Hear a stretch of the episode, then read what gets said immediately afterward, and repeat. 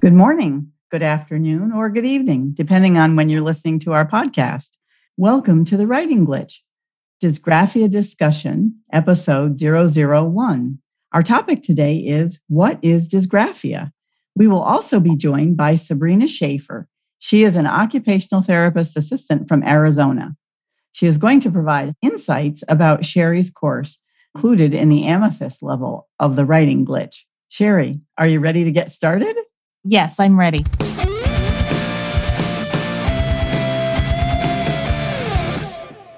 Sabrena, how are you today? Feeling fabulous. Great. Today, we want to answer the question What is dysgraphia? And I understand that you presented your case study for the Dotterer dysgraphia method. Before you talk about your experience, can you share your definition of dysgraphia before taking the course and now that the course has finished? Sure.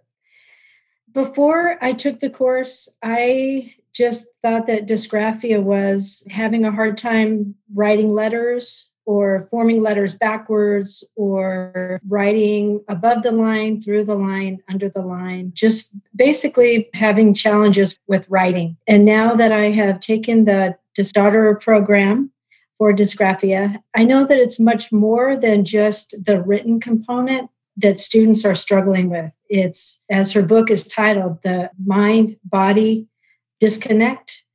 And so that is really what I learned a lot more about in more depth as I read through the book and as I also went through the program.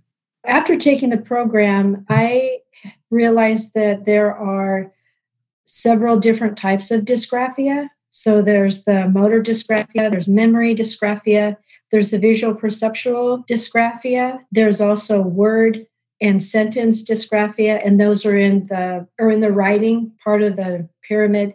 And there's also paragraph dysgraphia. So just having a hard time basically in all of written expression, being able to get the thoughts from your mind through the brain, through your hand, and onto the paper. Wow, that was a really thorough definition. I can tell you really liked the course and got a, a lot out of it. Cheri, what's your definition? I would say that when I started my path on understanding dysgraphia, my biggest thing was I was mixing it up with executive function skills. Would you say that was something that you also felt, Sabrena, that you were really misunderstanding the difference? Yes.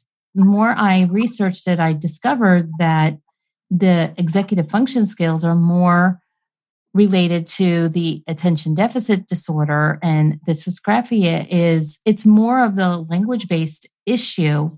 And what it says in the DSM-5 is it's grammar punctuation capitalization spelling sentence structure paragraph organization. So it really is a summary of the language features of the written word it had nothing to do with letter formation and motor function and visual perceptual things. And so it really, when you look at the definition, it really got confusing at first until I really delved into it. And when I created the interventions for dysgraphia, I used the sensory motor approach to create those foundational skills. And I think for many occupational therapists, that has been a light bulb. Would you agree there, Sabrena? Yeah, that was definitely a key part of the program that I enjoyed learning more about. Sabrena, speaking of interventions, what intervention strategy did you find most interesting? There were actually quite a few that we talked about both during our meetings that we would have during the program, and there are some in the book. The ones that I find the most beneficial are like the multisensory thing, but that overwhelmingly was something that the kids would remember more, whether they had ADHD symptoms along with a written expression challenge, or if it was just that they needed to have some movement before they could focus, getting the motor movement with, I would do an obstacle course, or I know there's some other strategies that Cheri mentioned, some warm up strategies that I only got to implement a few times because by then it was the end of the school year. But going into the next school year, then I can start off from day one teaching the kids and demonstrating for the teachers and resource teachers how to do these things and why they're important. So it's not just something that I'm telling them, but why. Give them some foundational information as well. You shared some things that you were doing with your case study without sharing a whole lot of details about the student themselves. Tell us a little bit about what you did there. And I know this is all auditory, so you're going to have to describe those details as to what they were doing and what the result of that intervention was. Okay. One of the things I would do is with this particular kiddo, actually, with many of my kiddos, what I would do is I would have them practice the letter, forming a letter, or even writing a short word like CH with their eyes open, with correct letter formation, and then with their eyes closed. So, say we're working on the letter A instead of a circle and a stick, I would have them form it the way that I would say, curve around, close it up, down to the line, and I would show them, I would be singing it, sing songy while they're doing it and while I'm doing it. So they're hearing it, seeing it, feeling it. And then I have them do it with their eyes closed.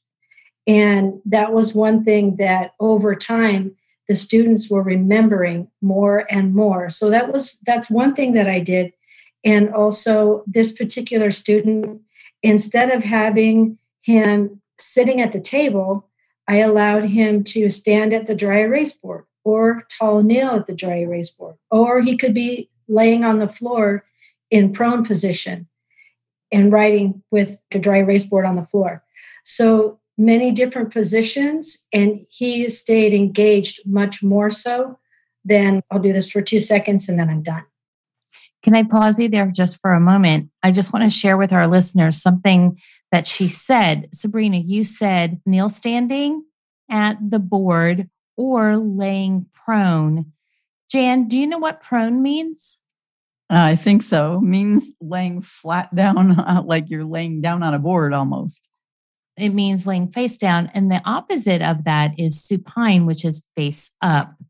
When Sabrena was talking about that, she was talking about having that child lay on their belly, face down on the floor, so that they were then utilizing, I would imagine, some kind of hard surface in front of them, whether it be like a tile floor or the vinyl floor or something on that line that they were writing on and then you were also talking about dry erase working on a vertical surface. If you think about it, whether the child is laying prone on the floor or standing, the way that they have to position their arms to write is pretty much the same. One of the things that I also appreciated about students laying prone or laying on their belly is it also has them putting their upper body strength they're getting more stability through their upper body and especially ones that are still using their arm to form letters it forces them to do more movement at the wrist or at the fingers to really get that refined fine motor skill.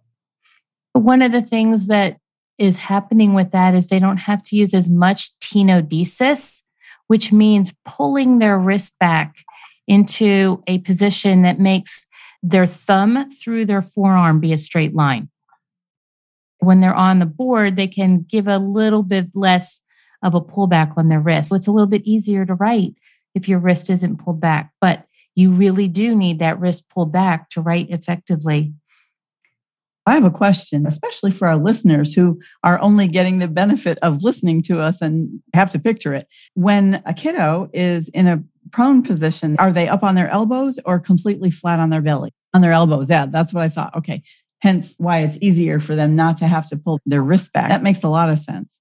Before you move on and ask another question, Jan, I just want to insert a little tidbit here is sometimes you need to put a bolster, a pillow, or some kind of elevating device under their chest to give them support because they just don't have enough strength in their upper body to create that arch in their back to lift their head up. Sometimes you need to do that as well. Makes yes. sense. And I would just add uh, just another tidbit onto your tidbit is sometimes when I know that the student has a weak core, then I'll have them do the position longer periods of time. So we'll start out maybe 10 seconds, depending on how long they can hold it or how long they're comfortable, and then build on that so that it doesn't become a negative. I don't want to do it. It makes my back hurt. Let's the support with the pillow, or let's just do this for three letters, and then you can change position and you get to choose a position. Which one do you want to do to make it fun for them? They stay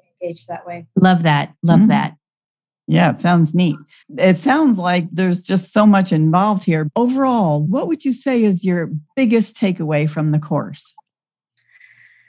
I'd say there were many big takeaways, but I think for me, one of the biggest takeaways was having a greater understanding of what dysgraphia is to help me understand my students better. And also that if it seems like they have good fine motor skills, but they're having challenges in other areas, they're lacking in visual perceptual skills, what are some strategies that I can do to specifically work on those areas? That's one of the big takeaways. Another one is just thinking about how everything is connected. If we're not sleeping well at night, then the things that we learn during the day don't have a chance to be put from short term memory to long term memory.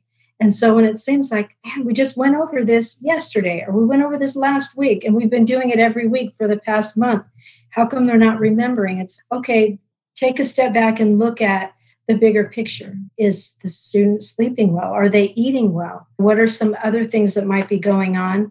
Ways that I can support them or connect with the resource teacher and ask her, hey, have you noticed some of these things too? Those are some of the big takeaways. For me, it's just more a depth of understanding.